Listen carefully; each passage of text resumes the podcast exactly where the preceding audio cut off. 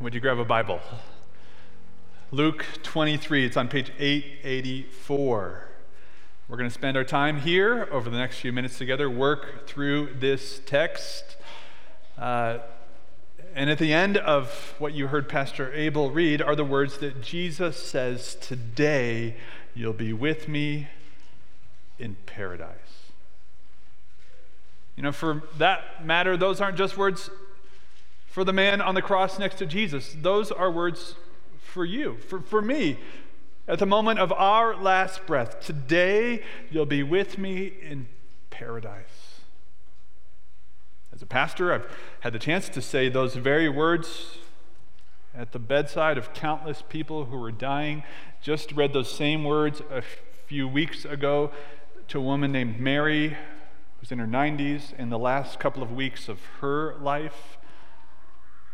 Today, you will be with me in paradise.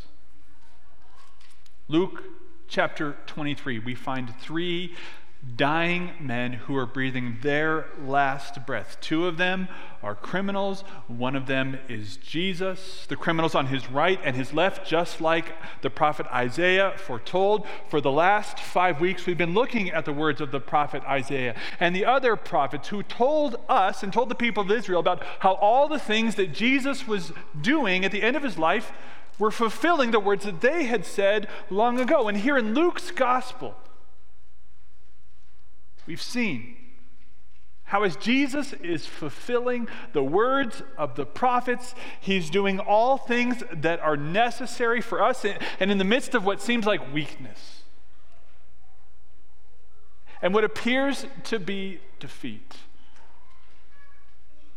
and what could only be evil is actually in itself, God is using evil against itself for our good. Here's what I'd like to do over the next few minutes together to take a look at our text and hear the words of these three dying men. The first two have very different reactions to the third. The first dying man who has demands for Jesus. And the second one who comes to him in surrender. And then the third dying man, Jesus, and the promise he makes to the second one, and for that matter, to you and to me today. First dying man, second, and third. Let's start first with the first dying man. You got your Bible open. Let's back up before we meet him to verse 35. Again, we're on page 884. Follow along with me if you would. And the people stood watching, but the rulers scoffed at him, saying, he saved others. Let him save himself if, keyword, he is the Christ of God, his chosen one. The soldiers also mocked him, coming up and offering him sour wine, and saying, If, keyword again, you are the king of the Jews, save yourself. There was also an inscription over him This is the king of the Jews. Let's pause there. You got the soldiers the secular leaders, the religious leaders, who are all mocking Jesus. If, keyword, it's conditional. In fact, what Matthew also tells us is at the beginning of the crucifixion of Jesus that it's both criminals who were joining in with the crowd at Jesus' feet. They're both hurling their insults at him. Why? Because rumors and news had spread over the last few years about the marvelous things that Jesus was up to and the miracles that he had done, how he had gotten people out of trouble. He had healed them when they were sick, he had raised them when they were dying, he had fed them when they were hungry. But here he is before their eyes, and he looks very different than the man that they've only heard about. Of course, no YouTube clips, nothing on Twitter, there's no actual footage of him, no nightly news. This is their first glimpse, most of them, for this king. I mean, the sign's over his head, sure, but, but what kind of king is this? No robe, he's naked, essentially. No crown of gold, but of thorns.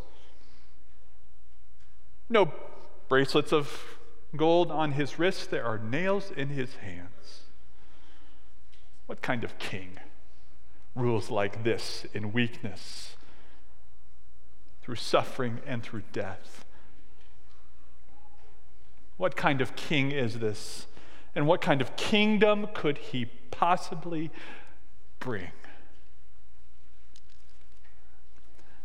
To the first dying man, verse 39. One of the criminals who were hanged railed at him, saying, Are you not the Christ? Save yourself and us. The crowd's got conditions. The first man has demands. He's saying, in other words, Jesus, I'd rather be out of trouble. What he's done is he's made getting off the cross his paradise. And Jesus, his means to get there. He's made Jesus his paradise, his place of rest, his escape from trouble, and Jesus is just a means to achieve it. You think that's just back then?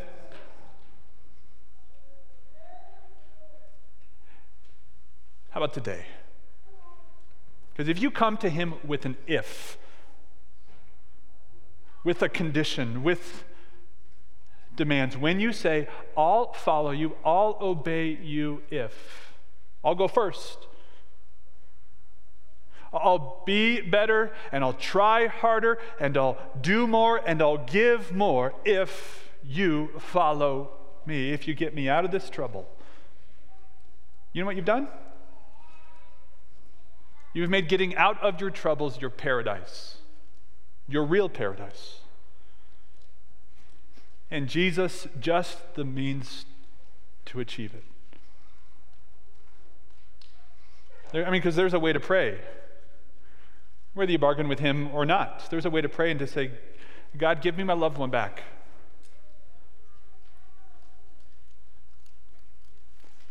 And to say, Lord, fix my family. And God, heal my health. God, get me out of this trouble. And there's another way to pray and to say, God, make me so delighted in your delight in me that I don't need anyone on earth to like me or to love me because I am with you and you are with me forever. And that is better by far.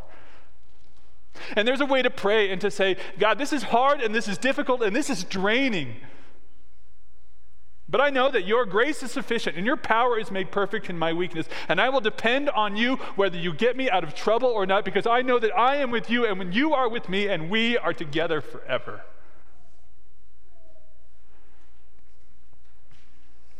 There's a way to pray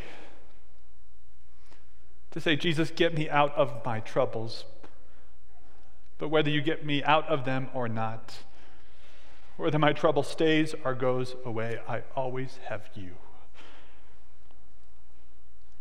Is that the way that you pray?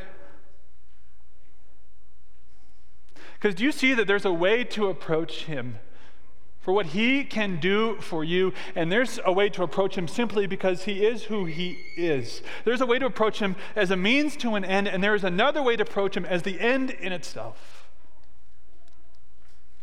whether or not we get some version of paradise on earth today or not. We get a glimpse of that second way. In the second dying man who speaks first to the first dying man.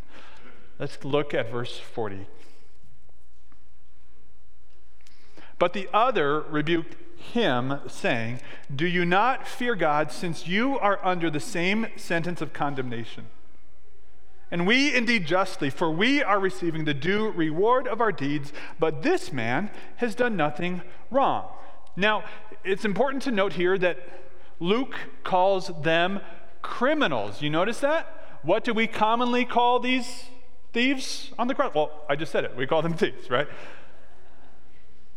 Robber on his left, robber on his right. That's what the other gospel writers call them, but Luke calls them criminals. Notice that? If they're just robbers, if they're just thieves, what are they doing? Receiving a capital punishment for the crime of theft. Did you know if you were a Roman citizen and you were caught stealing, that all you had to do, based on smaller levels of theft, would simply be to pay back what you had taken and perhaps a fine on top of that. This has to be for these two criminals way more than theft itself. What Luke's gospel tells us, the nuance of the Greek that he uses here, is that they are not only robbers, but they are probably also rebels who led a revolt against Rome.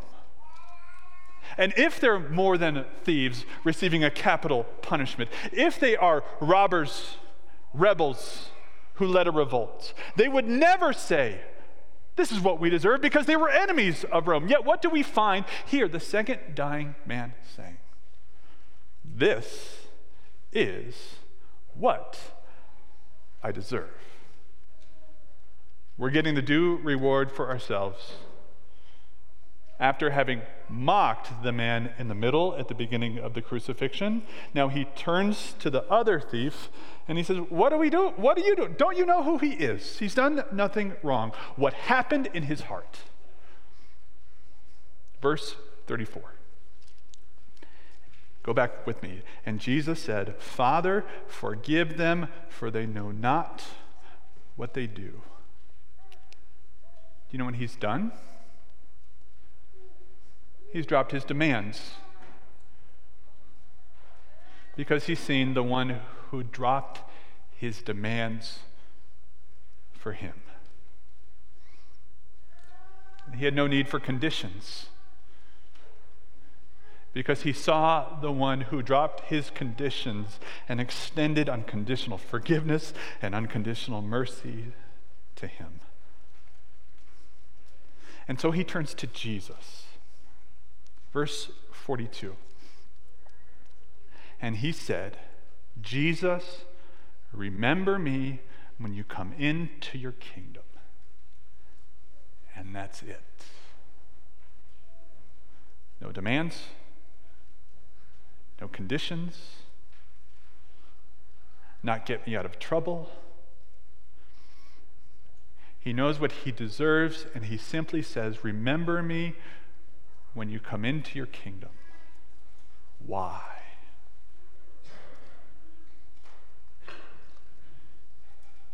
Because there's a paradise better than getting out of his troubles. It's to say to him, You're my paradise. You're the longing of my heart. And I'll be with you because it is better by far than getting out of my troubles today. Can you say that to him? Because it's not a demand, it's surrender. And it's not longing for deliverance, it's simply asking for mercy. And it's the only way that you can come to the man in the middle of these two dying men on the left and the right, the third dying man, Jesus. Jesus replies to him, verse 43, and he says, Truly I say to you, today you will be with me in paradise. This is the Greek word paradeisos. It sounds just like our English word paradise, but it evokes much more than heaven as we commonly think of it. Uh, it echoes what we had in the past the tree of life and the beauty and the perfection of the Garden of Eden. And it anticipates what we will have in the future uh, the renewal of creation and the restoration of all things when Jesus returns and makes all things new. When we read, Today you will be with me in paradise, you know where I, our eyes are drawn magnetically to the two words at the end. Today you'll be with me in paradise. You know what two words matter more? Are the two words before. Today you will be with me in paradise. You wonder what it will be like when you breathe your last breath, what heaven will be, and when it will be. Paradise will be good. You know what matters more? Are the two words with me. If you're married, you remember as you started dating your spouse, how simply being together mattered more than what you did together? and to run errands. Didn't matter what restaurant you went to, didn't matter what, what movie you watched, simply because you were together, and being together mattered more than what you did together. And maybe you're not married, and uh, maybe you can think back to what it was like to be a kid. And your dad would say, I'm going to the hardware store, who's coming with me? And you jump in the car and you drive to Home Depot and you jump out of the car and you jump into the cart and you let him push you around the store simply because being with him meant more than what you did together. You go to your, with your mom to the grocery store and you'd sit in the cart and your legs would swing simply because being with the one you love and the one who loves you matters more than what you do together. Jesus says, today. Because I took the trouble that you deserved. You're with me. And because I kept the demands of the law, because I kept all of its conditions, you're with me today, and I'm with you. Which is better by far. Can you say that? Yet here you are, and I am. You're up late at night thinking about all kinds of things. The person who snubbed you and the criticism they gave you. And the things that you have left to do that you didn't get to that are still waiting for you to finish tomorrow. The person that you see in the mirror that you wish you were, but you know you're not. And the things that you wish you could change about your past, but you can't. So imagine a billionaire who's got four $20 bills in his pocket. And his car needs gas. He pulls up to Circle K and he prepays at the counter to save 10 cents a gallon. 10 cents a gallon, because, you know, that's how he made his millions and his billions. So he takes three of those four $20 bills to fill up his tank, pays $60 fills up his car, goes on his way, finishes his day as he's emptying his pockets. He opens his wallet and he realizes that all four $20 bills are gone. He can't believe it. What's he going to do? Uh, he can go back to Circle K and he can look all around the pump and he can get down on his hands and his knees and he could see if one of them slipped or if it stuck somewhere. He can go inside and he can demand that the manager rewind the tapes to see if the clerk pocketed the fourth $20 bill because he overpaid. Is he going to do that? No. Why? Because he's a billionaire. Are you a Christian? Can't sleep at night? Don't like the person that you see in the mirror?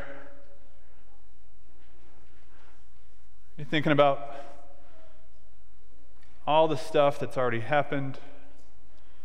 You find yourself worried about what may or may not happen in the future. Do you know what you are? You're a billionaire on your knees.